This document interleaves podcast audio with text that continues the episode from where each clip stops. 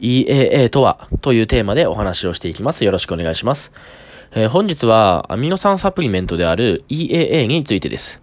えー、筋肥大が主な目的の人で、ある程度トレーニング経験を積んで、中級者くらいになると、サプリメントにも結構興味が出てきて、プロテイン以外にも何か取ってみようかなと考え出す人も多いのかなと思います。で、そんな時に候補の一つとして上がってくるのがこの EAA ですよね。聞いたことがない人もいるかと思いますので、EA が何かを簡単に説明しておきます。えまず、以前、必須アミノ酸と非必須アミノ酸というテーマでお話を、えー、したんですけれども、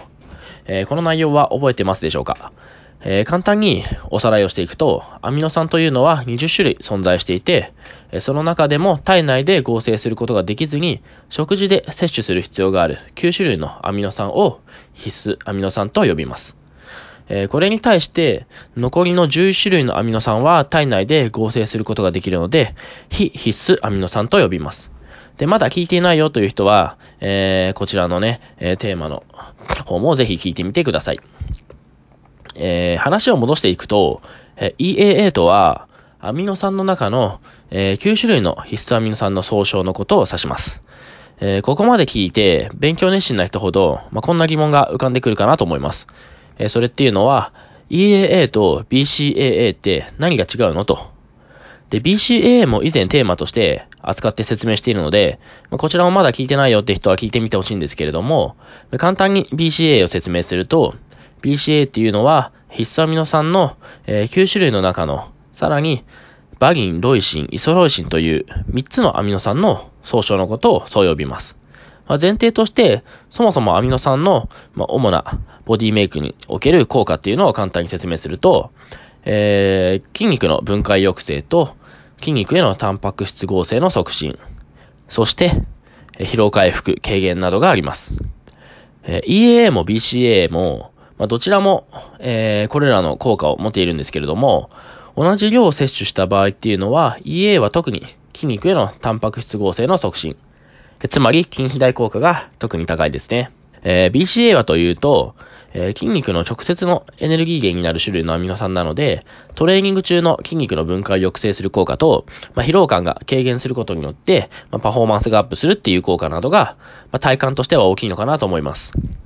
で、摂取方法についてなんですけれども、まあ、現段階だと諸説あって、これが正しいという唯一の正解といった摂取方法はありません。で、BCAA のみを摂取する人もいれば、EAA のみ取るっていう人もいますし、まあ、どちらも摂取する人、まあ、そしてどちらも摂取してるけど、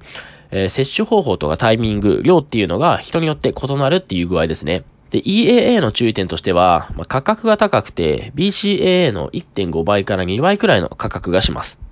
あと、EAA は、一度に多くの量を飲んでしまうと、まあ、腸内に一気に水分を引き込んでしまって下痢をしてしまうので、まあ、トレーニング中に少しずつ飲むか、一度に飲む量はま 5g 程度までに抑える必要があるっていう点ですね。で、個人的な意見としては、まあ、どちらか片方のみ摂取するのであれば、EAA を選ぶようにします。まあ、その理由としては、EAA は必須アミノ酸すべてが含まれているので、まあ、必然的に BCAA も摂取することができるからですね。で、私個人としては、えー、トレーニング前に EAA を 5g 摂取して、体内のアミノ酸レベルを高めてから、トレーニング中は疲労感の軽減の効果を重視して、まあ、15g 程度の BCAA を摂取して、で、トレーニング後は、えー、筋肥大効果を高めるために EAA を 5g 摂取するといったような方法で活用しています。では今回の内容をまとめていきます。えー、EAA とはアミノ酸の中の9種類の必須アミノ酸の総称のことを指します。必須アミノ酸の主な効果としては、筋肉の分解抑制、筋肉へのタンパク質合成の促進、疲労回復軽減などがあります。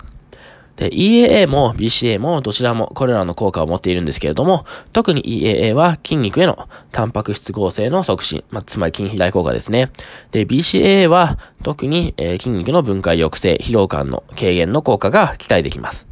で、様々な摂取方法があって、唯一の正解っていうものはないんですけれども、まあ、どちらか一方だけにするのであれば、すべての効果がバランスよく享受できる EAA を選択するようにしていきましょう。では今回はここまでです。ご清聴ありがとうございました。